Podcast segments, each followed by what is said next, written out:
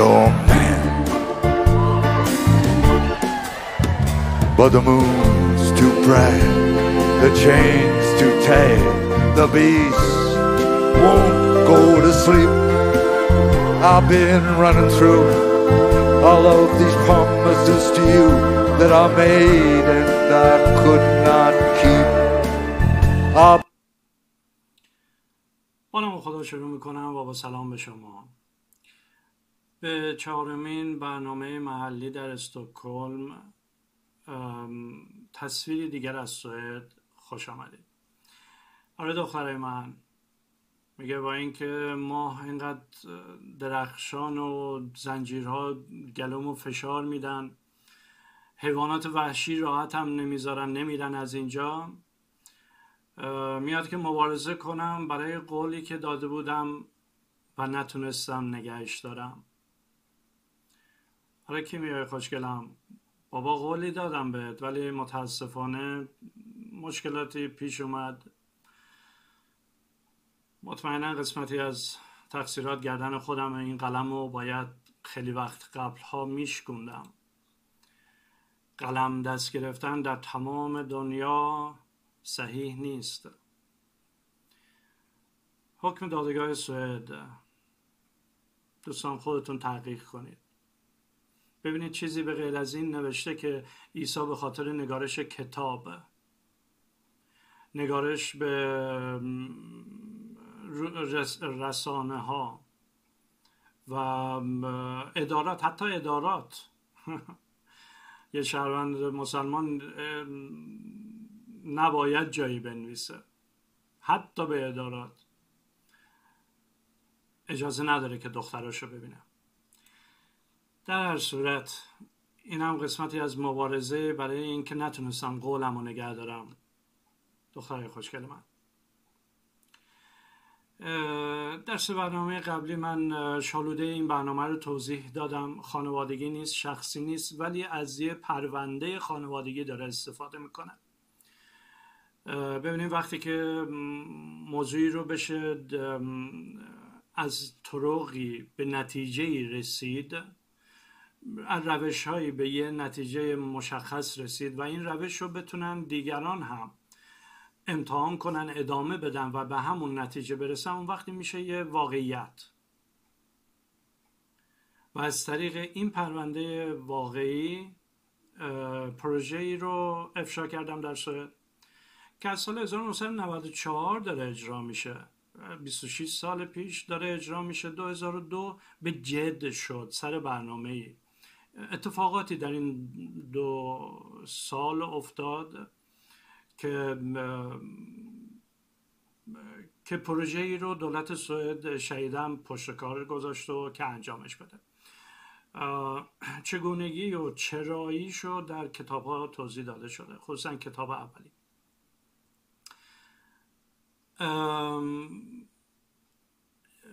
قرار در صحبت‌های قبلی گفتیم اگه اولی رو گوش نکنین دومی متوجه نمیشین چی میگه، اگه سومی رو گوش نکنین متوجه نمیشین حرفایی که در چهارمی میزنم به چه ربط داره. اینه که بهتره قدم به قدم با هم پیش بریم. در جلسه سوم گفتم در مورد آتش به اختیار، دوم و سوم آتش به اختیار سوئد توضیح دادم. حالا شما دوستان میتونید از اطلاعاتی که در اختیار شما میذارم از طریق الگو برداری از سوئدی های عوام و خواص از این اطلاعات به نفع کشور خودتون، به نفع شخص خودتون. گفتم مگه نمیگیم پاسپورتمون باید ارزش دار بشه؟ سوئد چگونه پاسپورتشو ارزش دار نگه میداره؟ به شهرونداشه و توضیح دادم چطور چطور چطور شهروندا عمل میکنن که پاسپورتشون اعتبار داشته باشه. بنابراین برای عرض کردم خودتون، کشورتون، دینتون، انقلاب ایران که من قبولش دارم، اون هم سر برنامه‌ای که چرا من توی غرب انتخاب میکنم که انقلاب ایران رو قبول داشته باشم، رهبر ایران رو قبول داشته باشم. هزاران حرف شنیدیم اینجا ولی تا اینجا الحمدلله. رو سفید من بیرون اومدم. میگم سال نود و چهار اتفاقی پیش اومد که از اون موقع به بعد میگم نه، رهبر ایران کار درستی میکنه و روی یه خط مشخص داره پیش میره و الانم میگم ببینین هنوز همون حرفشو میزنه در مورد در رابطه با اقتدار ایران و این برای من مهمترین چیزه. شما اگه اقتدار نداشته باشی خونه تا این مال من، لگد میزنن، پاچه سیاه میندازن رو سرم، دخترای من از خونم میبرن که چی؟ تو کتاب مینویسی؟ بله. خلاصه برای بهبود کیفیت زندگی خودتون شخصی و اجتماعی فارسی زبان ها من دارم سعی میکنم به شما الگوهای غربی بدم. ببین یکی از موفقیت های من اینجا، دخترای من چهار سال نمیبینم، هرگز نمیتونم بگم موفق هستم، من بردم، نه، ولی از اینکه اعتبار سوئد رو خدشه دار کنم چرا خیلی موفق بودم.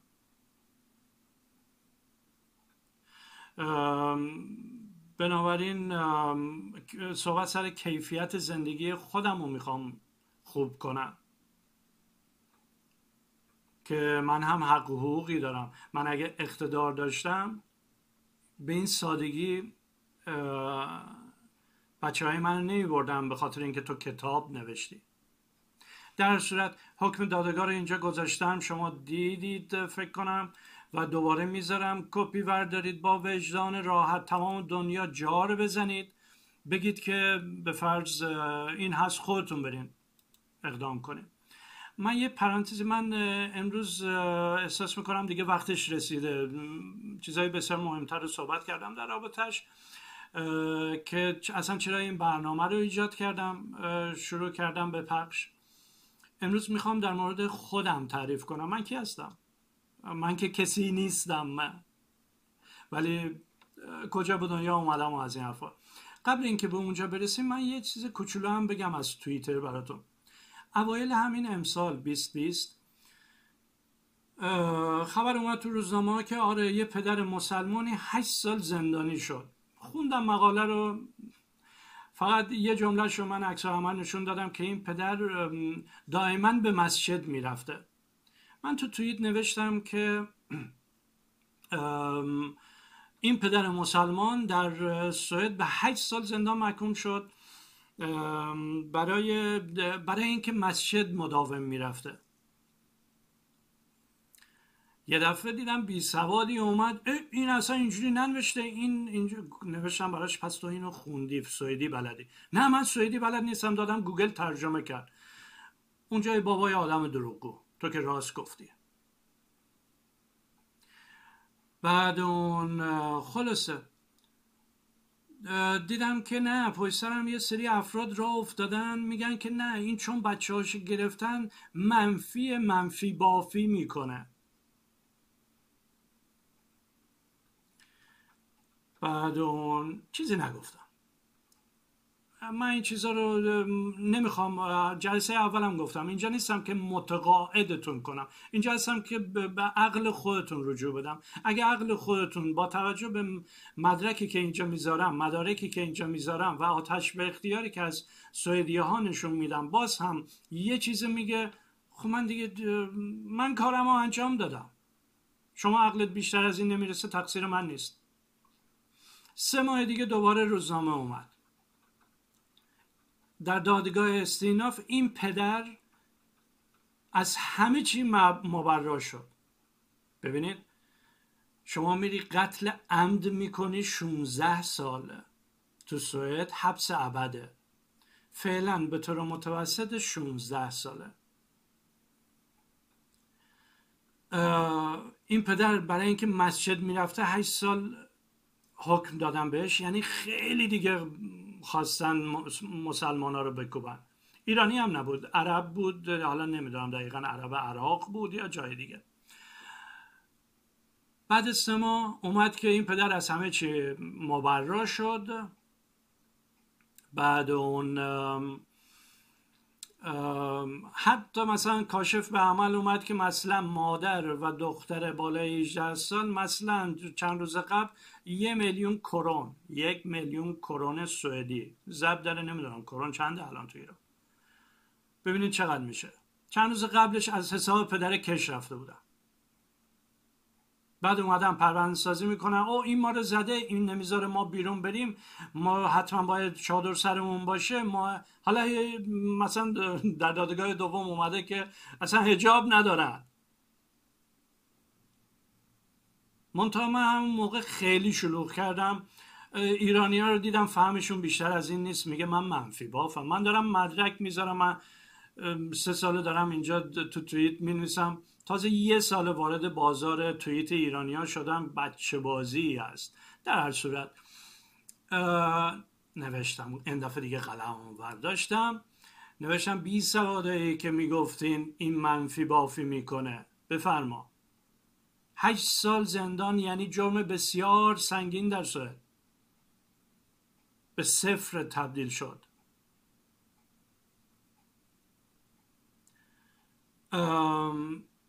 اینه که میخوام بگم دوستان، شمردم برای چه طیفایی چه طیفایی اینجا سود میبرن از این که بخوان اسم منو بدنام کنن، این برنامه رو بدنام کنن، این افشاگری رو بدنام کنن. والا دنبال اسم که نبودم و نیستم و یه چیزی رو فکر کنم توضیح دادم در جلسه سوم.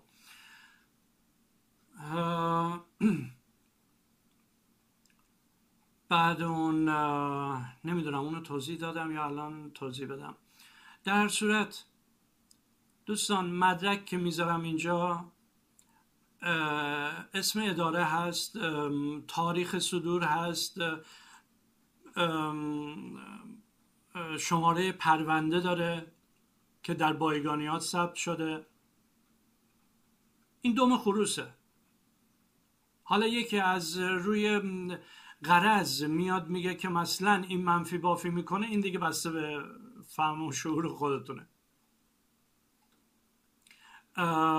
یه دوستی نوشته بود تو توییت، او اینقدر بی سواد بی سواد نکن، من کلن هم اینجوری نوشته بود، من کلن هر چیزی که برای جمهوری اسلامی مثبت باشه باش مخالفم. هیچ جوابی براش نداشتم و بهش احترام میذارم، اونقدر با خودش صادق هست که بیاد بگه که آقا تو درست میگی ولی من خوشم نمیاد و نهایت سعیمم میکنم که تو رو بکوبم. این قبول، تا اینکه طرف سوئدی بلده میاد پشت سر من راه افتاده که این منفی بافی میکنه، نه سوئد اصلا همچین چیزی نیست. یه مورد دیگه هم پیش اومد که اون دیگه خودش اعتراف کرد، آره من سوئدی میخونم و مینویسم و از این حرفا و اینا، دیدم نه انگاری یه گروهی تخریب پشت سر من به فارسی مینویسن که فلانی مثلا، حالا نمیدونم دایرکت مینویسن، هر جور که مینویسن و مستقیم مینویسن بهشون که نه این بچه هاش گرفتن، اصلا هم اینجوری نیست. شما فکر میکنی اگه من بچه هامو زده بودم نمی نوشتن؟ فکر میکنی اینجوری درد سر میخریدن برای خودشون؟ عقل سالم کجا رفته؟ تو سوئد عقل سالم ما میگیم سوند فرنوفت. شما میگه به عقل خودت ارجاع بده، رجوع کن. من اینجا مدرک میارم و همیشه گفتم روی مدرک حرف میزنم، نه رو شنیده های خودم. بنابراین اگه می نویسم مثلا او این پدر هشت سال حکم گرفته برای اینکه مسجد میرفته، بدونید که بسیار تجربه دارم در سوئد و میاد که متوجه بشین از چه سالی می نویسم در سوئد. دیروز پا نشدم قلم بگیرم دستم بگم که حالا آره من نویسنده شدم. من بیشتر از یک چهارم قرن تو سوئد می نویسم و نتیجم هم می گیرم. پونزده سال پیش توی سایت هست ایران مستعمره سوئد، تو مجلس یه لایحه‌ای فرستادم و نوشتیم. اون وقت لایحه رو برگردوندم و من اینو افتخار خودم میدونم و هیچ کس هم نمیدونه. هیچ کس، به هیچ کس نگفتم، نیازی نداشتم، نیازی ندارم بگم او من چه هستم من چه نیستم. بنابراین این صحبتایی که دارم میکنم این تو حافظه ذهنتون تو گوشتون باشه. اگه من حرفی میزنم کاری میکنم اینجا نیست که بگم من بیشتر از تو هستم. نه عزیز من، من خودم همیشه به همه میگم من بی سوادم. خیلی چیزا مونده یاد بگیرم، با سواد بشم.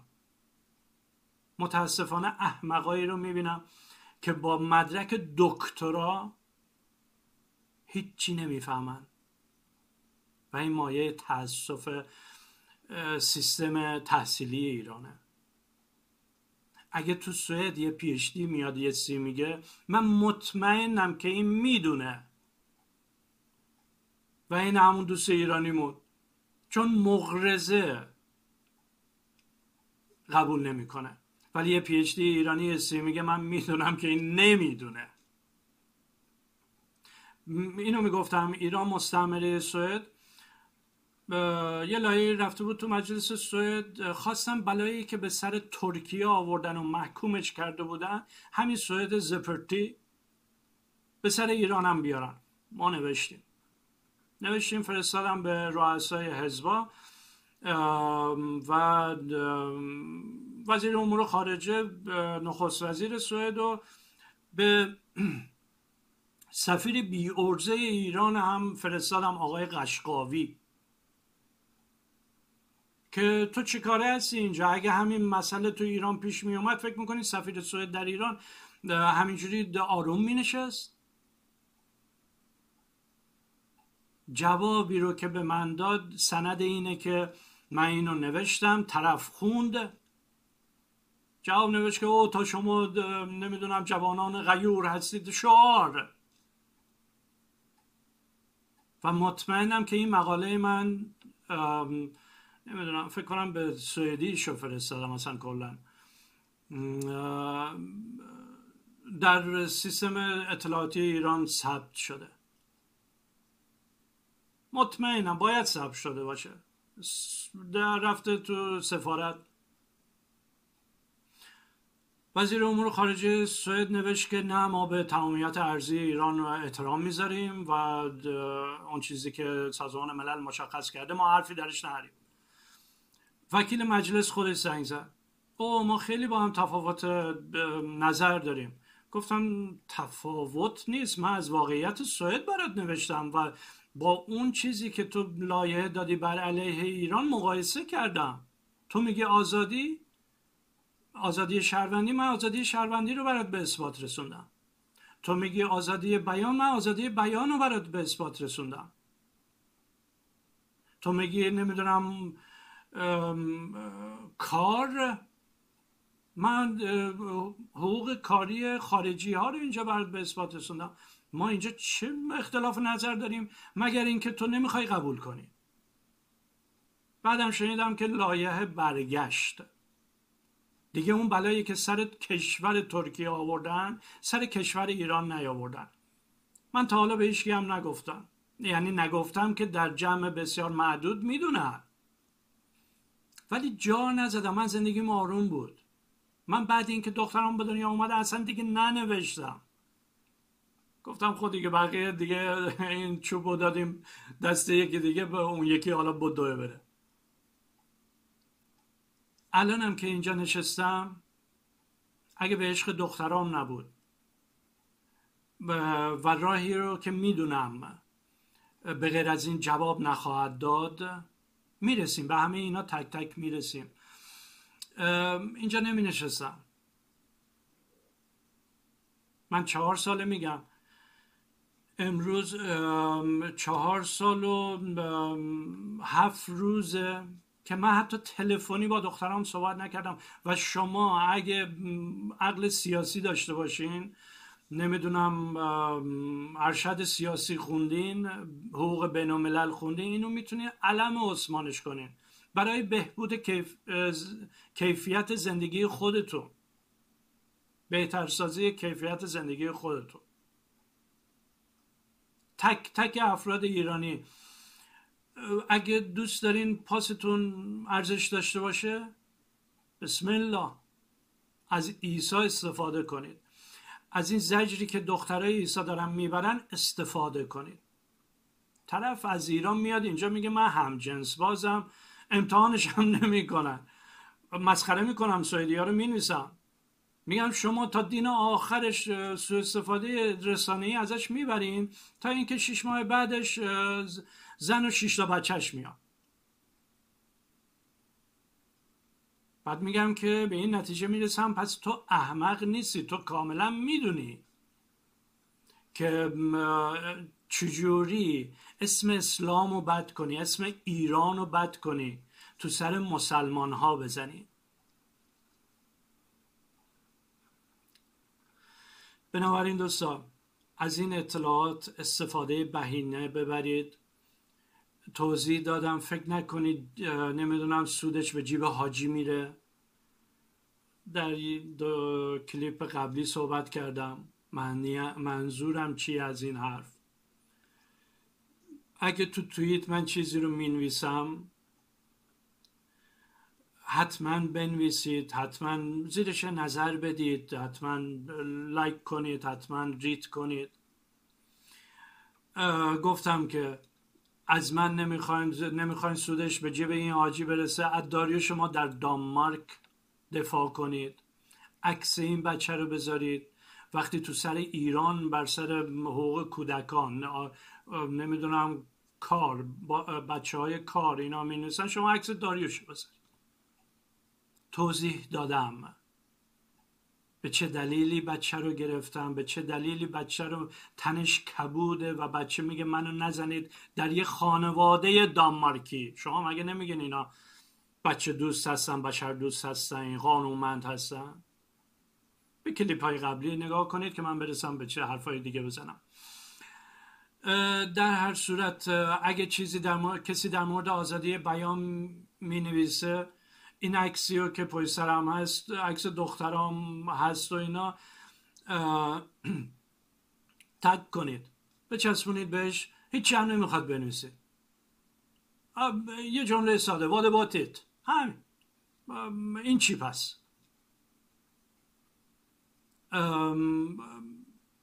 چیز زیادی هم نمیخواد بگه. فعلا متاسفانه اون چیزی که در توییت ایران میبینم، ایرانی ها میبینم، دنبال دم خودشون هستن، هی دنبال این این گربه‌ها با دم خودشون بازی میکنن، همون جوری داره. فعلا هنوز درک صحیحی نیست و توییت رو فکر کنم دفعه قبل توضیح دادم که توییت چه طیفی هستن و چگونه باید ازش استفاده برد در سطح بین المللی. متاسفانه ایرانی ها در مقابل هندی ها خودشونو بالا میبینن، در مقابل غربی ها خودشونو کوچیک و پست میبینن. امیدوارم این اطلاعات موثق من باعث بشه که از این پستی کم کم بالا بیاین و حداقل موهاتون از آب پستی بزنه بیرون. در خیلی از موارد میتونین از این از این موضوع استفاده کنید. نسرین ستوده رو تعریف کردم، یه نفره بارها و بارها مداوم مینویسن و یادآوری میکنن زندانی در ایران، در صورتی که عیسی رو سانسور میکنن با دخترای عیسی رو، در صورتی که پشت سر عیسی تو توییت را میافتن برای اینکه تخریبش کنن. وقتی که عقل و هوش مناسبی در ایران نیست، طرف به شنیده هاش باور داره. حالا متوجه میشین من چرا گفتم کسی که تصمیمش رو گرفته به شنیده هاش مقید باشه. در هر صورت فکر کنم وقتشه که خودم رو معرفی کنم. اسمم سید رضا موسویه. متولد هزار و سیصد و چهل و پنج در گیلان. پدر دو دختر خوشگل، کیمیایی من هشت و نیم سالش موقعی که رو بودنش و کیانای من هفت سالش زمان رو بوده شدن. دختر من بیست ماه تفاوت سنی دارن که تنبیه نگارش من میشن در سوئد شدند. چهار سال و هفت روزه که نه عکسی ازشون دیدم نه سلامی گفتیم با هم. بچه‌هامو در خوف این که باباتون میخواد شما رو ببره ایران، بدزده شما رو، ال کنه بل کنه و اینا نگه داشتن. میرسیم جست و گریخته توضیح میدم و در یه جلسه مفصل توضیح خواهم داد. خلاصه بچه های من دزدیدن خلاف میلشون باید بگم، چون کیمیای من نشست گریه میکرد، معلم اینو گواهی داد گریه میکرد، نمیخواست بره، خواست با باباش بمونه. کیانای من این فایل صوتی است، میگه من میخوام امشب با بابام بخوابم. بچه های من بابا را انتخاب کرده بودن و حتی اگه شما بخواین خانوادگی راه افتاده بودن، میگن نه بچه رو میدم به مادر. اصلا همچین حرفی نیست. هم در قوانین سوئد، هم در قوانین بین المللی کنوانسیون حقوق کودکان سازمان ملل به صراحت اومده که بچه حق انتخاب داره و دخترای من اونقدر بزرگ بودن و عاقل بودن که انتخاب کنند و انتخاب انتخابشون باباشون بود. و چهار ساله جلوی انتخابشون رو گرفتن خلاف تمام قوانین بین المللی، تعهدات بین المللی سوئد. حالا قوانین خودشون بخوره تو سرشون. من نویسنده سه کتاب مستند هستم، کمی الان در مورد خودم توضیح بدم، کتابا رو هم شروع میکنم به توضیح دادن. سال هزار و سیصد و شصت و هفت مترادف با هزار و نهصد و هشتاد و هشت بیست و دو سالم بود، به سوئد نقل مکان کردم. بین جزء معدود افرادی هستم که از همون روز اول به ثبت رسید در دفاتر مهاجرتی سوئد که من مهاجر اقتصادی هستم. تو ایران وضع اقتصادی خوب نبود، پا شدم اومدم اینجا. به من چهل و پنج روزه اقامت دادن و در شریک دوستایی که مدعی بودن او ما سیاسی هستیم، کیس داشتن برای خودشون و اینا، دوبار منفی گرفتن. همون زمان سی و سه سال پیش تقریبا وارد سی و سومین سال زندگیم در سوئد شدم که بعد حالا از دماغشون خون آوردن تا اینکه اقامتشون رو دادن. ما نه، ما به اون اقامت دادن، گفتن که این دنبال کار بذار بره دنبال زندگیش. و هفت ماه بعد از اقامتم در سوئد شروع به کار کردم و الان یکی از چیزایی که واقعا میکوبم تو سر سوئدیا اینه که من سی و سه ساله دارم مالیات میدم. خیلی از ایرانی ها این اینو نمیتونم بگن.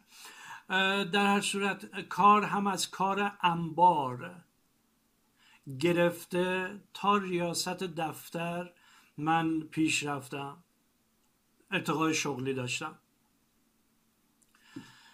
تو این سالا از بابت تحصیلی هم تحصیلاتی در دانشگاه تکنیک استکهلم داشتم. ایرانی های کپ کپ دب دب دار که میخوان تعریف کنن اسم سوئدیشو میگن، چون یکی از شناخته ترینه در دنیا. سه سال دانشجوی مهمان بودم در امریکا، سن دیگو. اونم چه زمانی موقعی که دو هزار و یک اون ساختمونا رو منفجر کردن ما اونجا درس میخوندیم. در هر صورت اینم از بابت در تحصیلیمون. شغل و درس به کناری، کاری رو که همیشه به اون افتخار میکنم و هر کی ازم میپرسه چه کاره هستی میگم مربی تکواندو هستم. دوستان توی تمام عمرم هیچ نیازی به کبکبه و دبدبه نداشتم و الان هم اگه نیاز نبود که به خاطر دفاع از خودم و بچه هام پشت این دوربین بشینم، هرگز همچین کاری نمی کردم. با خدای خودم گرگایی صحبت می کنم و اینا میگم خیلی بد کردی،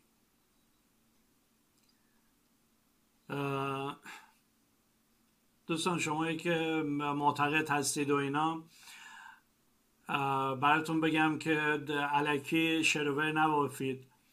یکی داشت از یه جا رد میشد میگفت که او خدایا تو کجایی تا شوم من چاکرت، چاروقت دوزم کنم شانه سرت. بعد یه دونه از این مذهبی ها اومد، ای دیوونه چه میخونی؟ آدم که با خداش اینجوری صحبت نمیکنه، خدا مگه آدمه که تو بخوای اینجوری زمینیش کنی؟ خدا برگشت بهش گفت که هوردو آهای تو چی میگی؟ این بنده من بندگیشو اینجوری میتونه ابراز کنه؟ به تو چه ربطی داره؟ حالا پیامبر باش، بذار همونجور که عشق میکنه منو ناز و نوازشم کنه. هرچند گرگایی میزنم تو کتکول خودم و خدایم، ناز و نوازشش میکنم، مؤدب هستم. البته میگم آخه چرا به انصاف، من که داشتم آروم زندگی میکردم،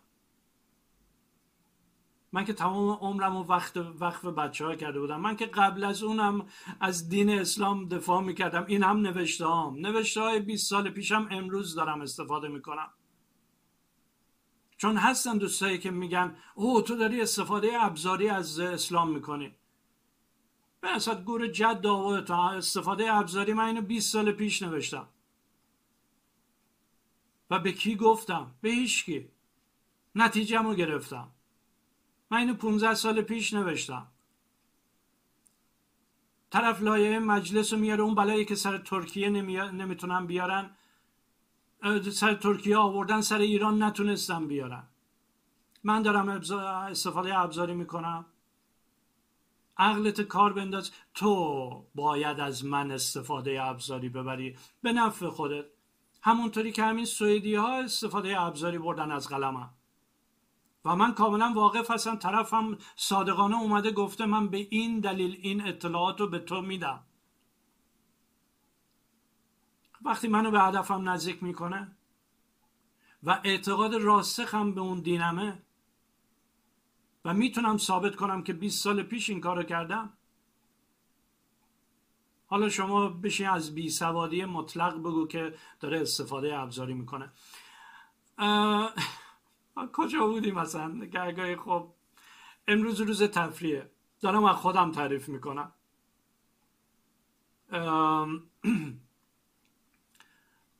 گذشته خودم در هر صورت اینه که میگم مربی تکواندو هستم.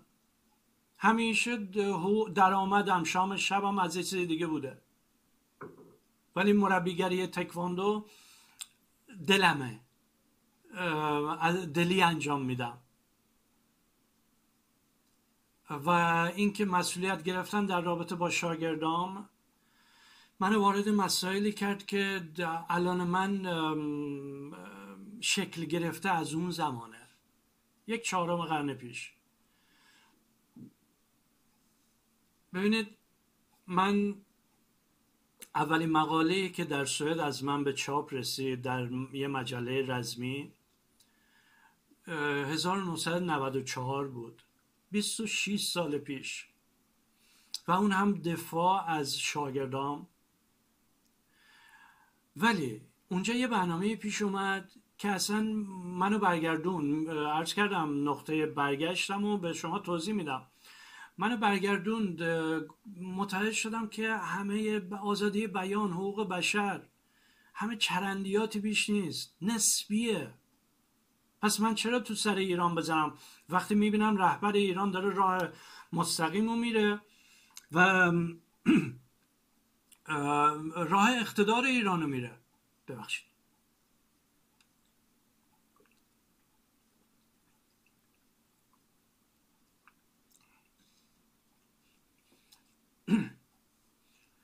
وقتی داره راه اقتدار ایران میره،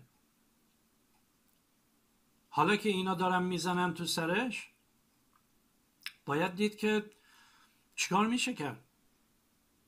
میگم من میگم من سوئدی هستم، ولی ریشه منو که نمیتونم فراموش کنم و نادیده بگیرم. عرض کردم بیست و دو سالم بود اومدم سوئد، یعنی تمام شالوده من اونجا بسته شده.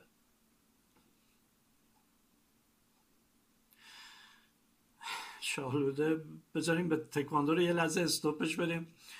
من متولد گیلان هستم ولی سال هزار و سیصد و چهل و هفت به نوشهر رفتیم، یعنی مازندران، و نوشهر واقعا مرزی بین گیلان و مازندران، مرز جغرافیایی گیلان و مازندران بین چابکسر و رامسره، ولی مرز اصلیش که زمانهای بسیار قدیمتر از اشکوارات گیلان اومده بودن اونجا ساکن شدن، و از این طرف هم از کجور کجورات مازندران اومدن ساکن شدن.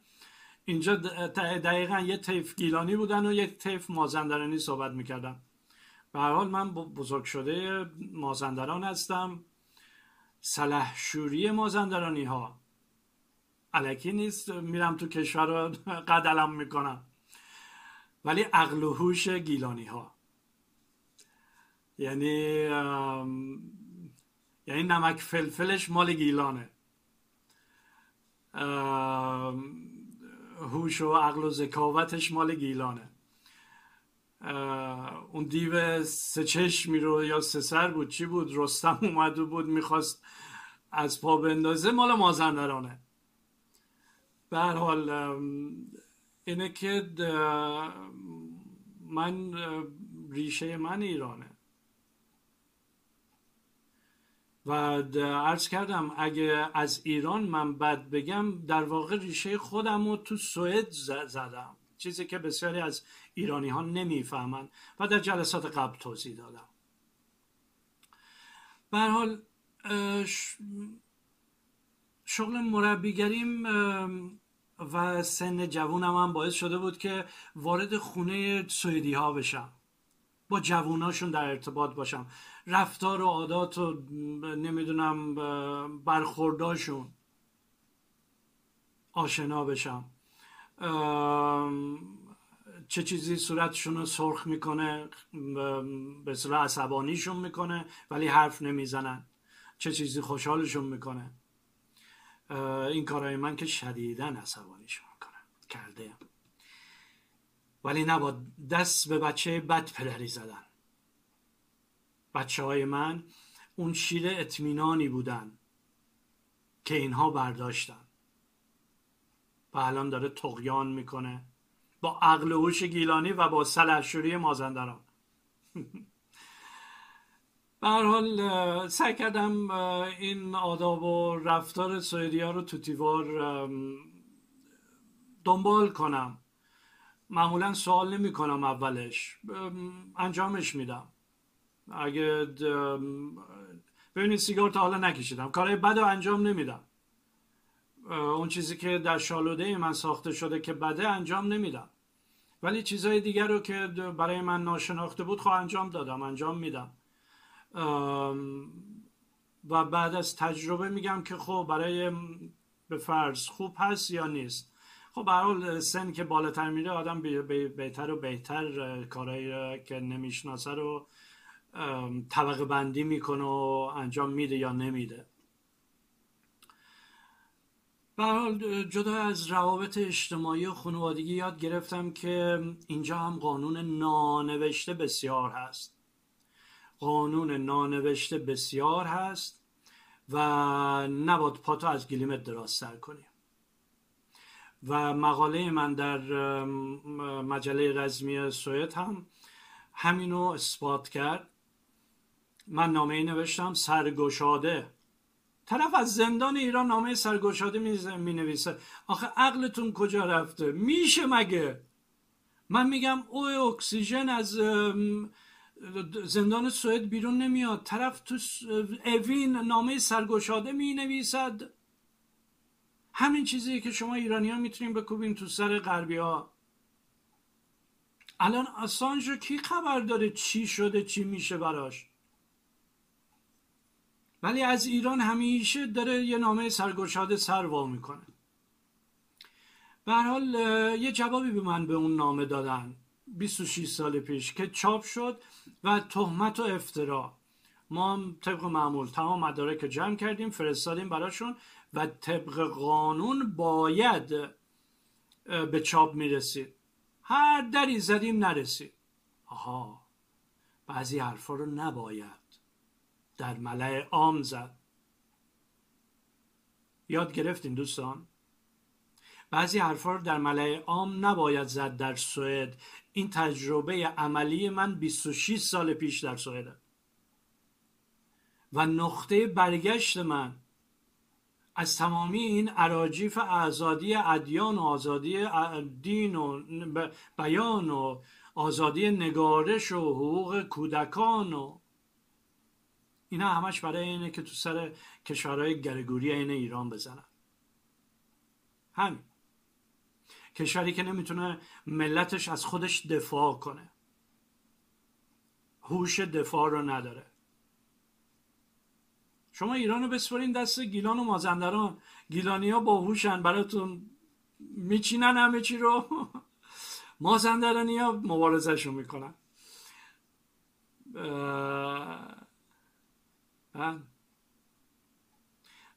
تو ذهنم میرزا کوچکخان زنده یاد اومد. به هر حال معرفی کتاب ها. رسیدیم به این قسمت معرفی کتاب ها. ببینیم دوستان، من سه تا کتاب نوشتم فعلا در حال حاضر و چهارمیش قرار بود راهی راه رسیدن به دخترام جاده نجف به کربلا باشه که متاسفانه مدعیان حقوق ایرانی و اسلام و از این حرفا طرف میاد میگه که او من برام فرقی نداره، مثلا من میخوام از اسلام فقط دفاع میکنم، از نه شرقی دفاع میکنم نه غربی، اون احزابی که تو ایران هستن. ولی متوجه نشدن که این کتاب میاد چقدر تاثیرگذار باشه، چون هزار و چهارصد سال هزار و سیصد و سی سال تقریبا بعد از از خودگذشتگی که امام حسین کرد هنوز احیای حق مبارزه است. یعنی شما رو به جایی میرسونن که شمشیر بکشی. بنابراین با نمیدونم با این پشت میز نشستن و بحث کرد، نه اسم دیگه ای داره، با با این سخنان که بخوای به معاهده‌ای برسی شما به جایی نمیرسی. باید مبارزه کنی، باید راه حسین رو ادامه بدی، تمام سعیت مسالمت آمیز بکنی، ولی تا به جای به جای جایی که رسیدی که باید از خودت مایه بذاری بذار، حالا هرچی پیش اومد. کتاب اول من به اسم هویت زدایی کودکان مسلمان در سوئد، اینور بیارم، در سایت هست میتونین دانلود کنین، مجانیه. تو توییت هم پی دی اف فایلشو میفرستم، دانلود کنید، نگه دارید، بخونید، چیزای مفیدی بهتون میگم. ببینید هویت زدایی کودکان و مسلمان در سوئد روی سه موضوع تاکید میکنه، تمرکز داره. روش هویت زدایی در درجه اول، این اصلا چوری شروع میشه. بعد اون کنترل سرپوشیه، ادارات چجوری با همدیگه همکاری میکنن که از دمیج کنترل، از خسارت خسارت رو کنترل کنن. بعد اون، ببخشید من سعی میکنم که کلمات خارجی استفاده نکنم و شدیداً هم بدم میاد، طرف میاد دو هفته سوئد میگرده بعد میره تو ایران کلمه سوئدی میندازه یا خارجی می... انگلیسی میندازه. من خلاصه چوری کنترل میکنن و چوری سانسور، از طریق سانسور سرپوشی میکنن که خسارت محدود بشه. و سومین که سومین نکته‌ای که روش تمرکز میکنم هدف از هویت زداییه. چرا اینها نیاز دارن بچه های مسلمان رو هویت زدایی کنن؟ به چه دلیلی؟ نوشته شده بعضی اطلاعات رو من نمیتونم بگم که این شخص مثلا آ برام فرستاده، ولی خیلی چیزای دیگر رو اسم آوردم، عکس گذاشتم، محل کارش رو گذاشتم که اینها افرادی هستند که در این رابطه تمام تمرکز اداریشون و پست اداریشون، طرف رئیس، طرف دادستانه، رئیس دادستانه، طرف قاضیه، افرادی هستند که به قول ما ایرانی‌ها خریداری شده از حکومت هستند. سرشون یه برنامه‌ای دارن، طرف مشکل جنسی داره. شما فکر میکنین توی سوئد همچین چیزی وجود نداره؟ ببینید من الان مارش فرستادم، مارس میشه شیش ماه پیش، گفتم دو تا خانم مسلمان هستن که ادعا دارن قاضی ها بهشون تجاوز شده، یعنی برای اینکه حکمی رو صادر کنن چه میگن خدمت جنسی خواستن ازشون. الان حالشون خرابه.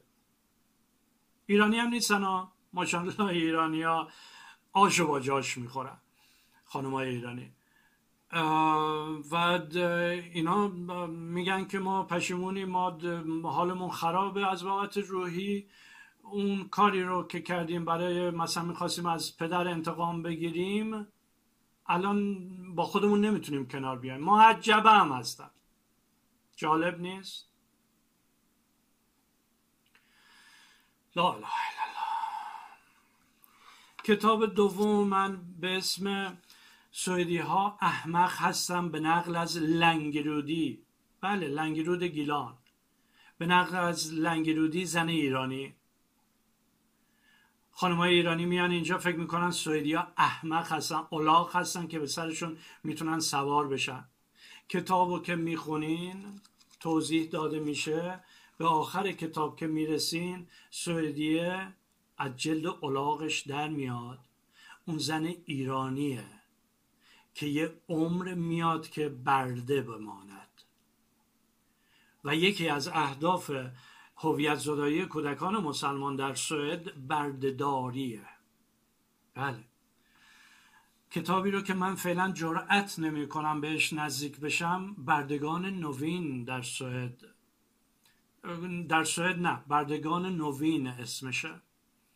اینو از سه سال پیش نوشتم و می نویسم و هی دارم ذهنم اخشا رو آماده می کنم که جرأت نمی کنم بنویسم. بردگان نوین این چیزیه که دنبالش هستن از هویت زدایی. و در کتاب کتاب دوم سوئدی ها احمق هستن به نقل از لنگرودی زن ایرانی، من از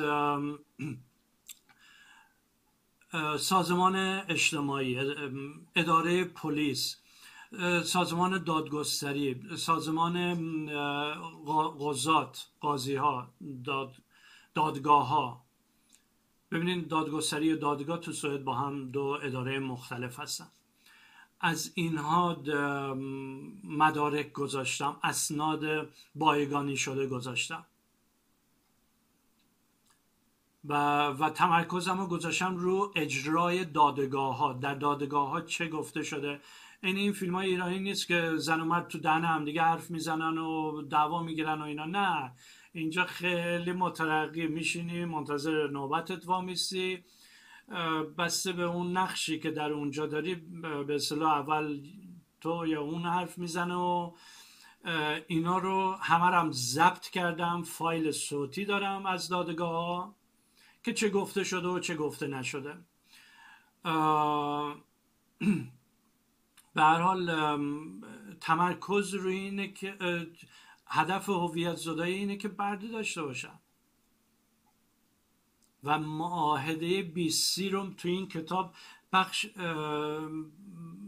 بخش پنجش رو من ترجمهش رو به فارسی کردم. اینو الان به فارسی هم وجود داره، به فارسی هم میفرستم. تو سایت نیست متاسفانه، فعلا خودم بلد نیستم چجوری بذارم، ولی پی دی افش کردم از طریق اینت... یوتیوب میذارم. چی رو داشتم میگفتم که اه... که به چه نتیجه برده‌داری که میرسن. آها، ماهده بیسی بیسی رو از همین آزمایش و خطای سوئدی ها یاد گرفتم و نوشتم. دلایلی برای خودم دارم، بعداً توضیح میدم. اونجا فقط به فارسی ترجمه کردم، نقطه پنجشو و سوال اینجوری گذاشتم که آیا اینها ماده بیست رو در سوئد عمل میکنن که از ایرانی ها میخوان؟ قبلترش هویت زدایی رو تشریح کردم که ماده بیست اصلا هدفش هویت زداییه. هدفش اینه که چی میگن، زن بدنش رو به همه بده، به اصطلاح در اختیار همه بذاره. بنابراین دوستان کتابا رو خودتون بخونین، به نتیجه‌ای که خودتون میخواین برسین. کتاب سوم من اینو که میگم، از زندان ابوغریبه، شکنجه تمیز در سوئد.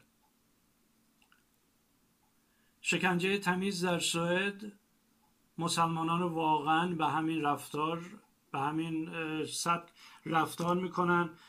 متاسفانه دو هزار و هجده نوشتم ولی اعصاب جمع‌آوریشو ندارم، وقتش هم ندارم راستشو بخواید. چیزهای دیگه هست که فعلا دارم مشغولش هستم. یکیش همین برنامه ها رو که میسازم، عرض کردم برنامه های سناریو داره. نمیام اینجا بشینم بگم که خب حالا بسم الله امروز از چی صحبت کنیم، حالا دوتا تبلیغ بذارم و دوتا آهنگ و اینا. نه، از قبل فکر شده است، ساعتهای بسیاری سر همین من وقت میذارم. فقط به هر حال عرض کنم که دوتا کتاب اول منو دوستی چیز علمیه قوم برده و داد به یکی که ویرایشش کنه. میگه که طرف گفته حاجی من, من کجای اینو به اصطلاح کجاشو جمع کنم؟ ظاهرا خیلی بد نوشتم ولی صادق نوشتم. اگه در مورد رشوه‌خواری در ایران نوشتم، برای سوئدی‌ها ثابت کردم. قاضی اون وقت میشینه کاغذ پرت میکنه، او اینم که یارو خط خط عجق وجق عجق وجق من هیچی عالم نمیشه. موقعی که ثابت کردم تو نمیتونی تصمیمتو روی این کاغذ بذاری. رشوه‌خواری در دادگستری لنگرود گیلان، توی سایت هست، قسمت فارسیش توضیح داده شده. دادگستری لنگرود در گیلان رشوه‌خواری کرده که رشوه‌خواریش پنج هزار کیلومتر اونورتر تاثیر گذاشته. آقای رئیسی، شما رئیس یه سازمانی هستی بسیار بزرگ در ایران، شما باید اینو الگوش کنید که بگید فلانی تویی که رشوه میگیری، پنزار رشوه میگیرید، قاضی پنزاری هستی، پنزار کیلومتر اونورتر تاثیر گذاشته، پس من تو رو میبرم وسط میدان لنگرود، عیسی بیاد شلاقت بزنه که قاضی های تمام کشور حواسشون باشه که از این غلط ها دیگه نکنه. سیستم قضایی ایران رو به پنزا نفروشن.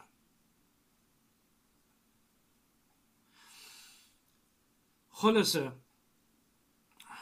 اینه که آره کجاشو جمع کنه. کتابای من فکر کنم نیاز به ارشاد داره. و اگه یادتون باشه در جلسات قبلم صحبت کردم، گفتم که ببینید به عنوان نویسنده، اونم مستند نویس، موظفم که صادق باشم نسبت به تاریخ. و کتابای من در اینجا میگن که اسمش خیلی بزرگه، کتابخانه پادشاهی سوئد به ثبت رسیده، برای تاریخ سوئد خواهد ماند. اون وقت من بیام دو تا چرت چرندیات بنویسم که نمیشه ثابتش کرد، مدرکش نیست، تمام کتابم زیر سوال میره. نه عزیز جان، مال خودتون این برنامه. میخواین استفادهش کنین، همین چیزی رو که نوشتم، توهین نکردم به کسی. رشوه‌خواری در دادگاه دادگستری لنگرود گیلان قابل اثباته. حالا دادستان اومده، قاضی اومده، رئیس دادگاه اومده، رشوه گرفته، به من ربطی نداره. شما باید تحقیق کنین و شناسنامه و پاسپورت ایرانی رو چی بالا ببرید. در هر صورت داریم نزدیک میشیم برای آهنگ دخترامون، دخترای من.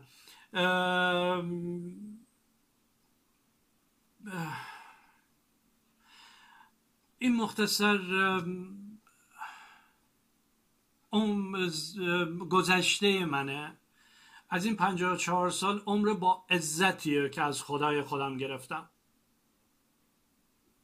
سرمو خم نکردم جایی، برای پول هیچ وقت خودمو نفروختم و این حکم همون دلیل احداث این رادیوه، افشاگری. برای آزادسازی دختران که راه دیگه‌ای به غیر این نیست. براتون توضیح میدم در برنامه‌های آینده که چه راههایی میشد وارد شد، ملت دیگه انجام دادن. من یه راه سومی رو انتخاب کردم و دارم دنبالش میرم.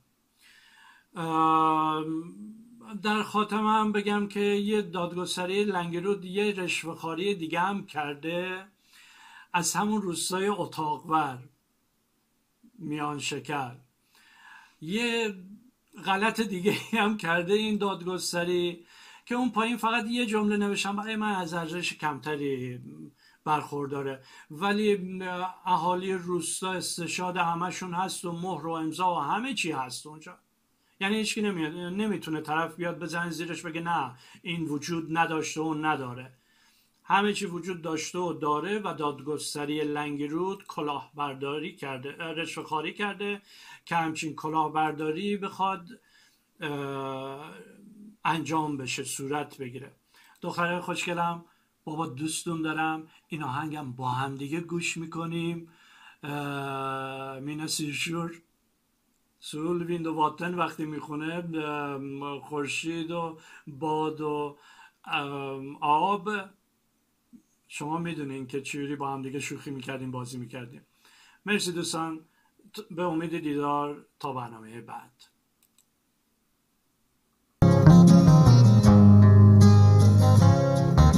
Ännu spelas syrsor till vindarnas hus, ännu rullar kulorna på skolgårdens grus, och än strålar solen på brunbrända ben, ännu ruvar fåglarna fast timmen är sen. Det finns tid till försoning innan dagen är förbi, för jag tror, jag tror på friheten jag lever i. Och är det inte verklighet så drömmer jag. Sol, vind och vatten är det bästa som jag vet, men det är på dig jag tänker i hemlighet. Sol, vind och vatten, höga berg och djupa hav, det är mina drömmar vävda av.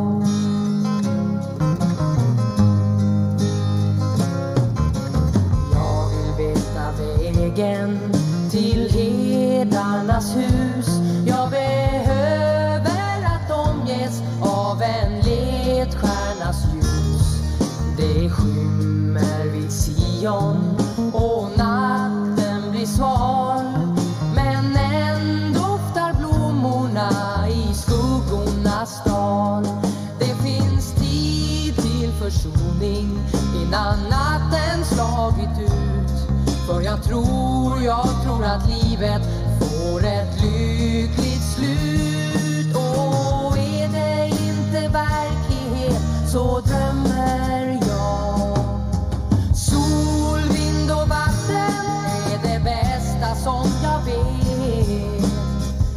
زنده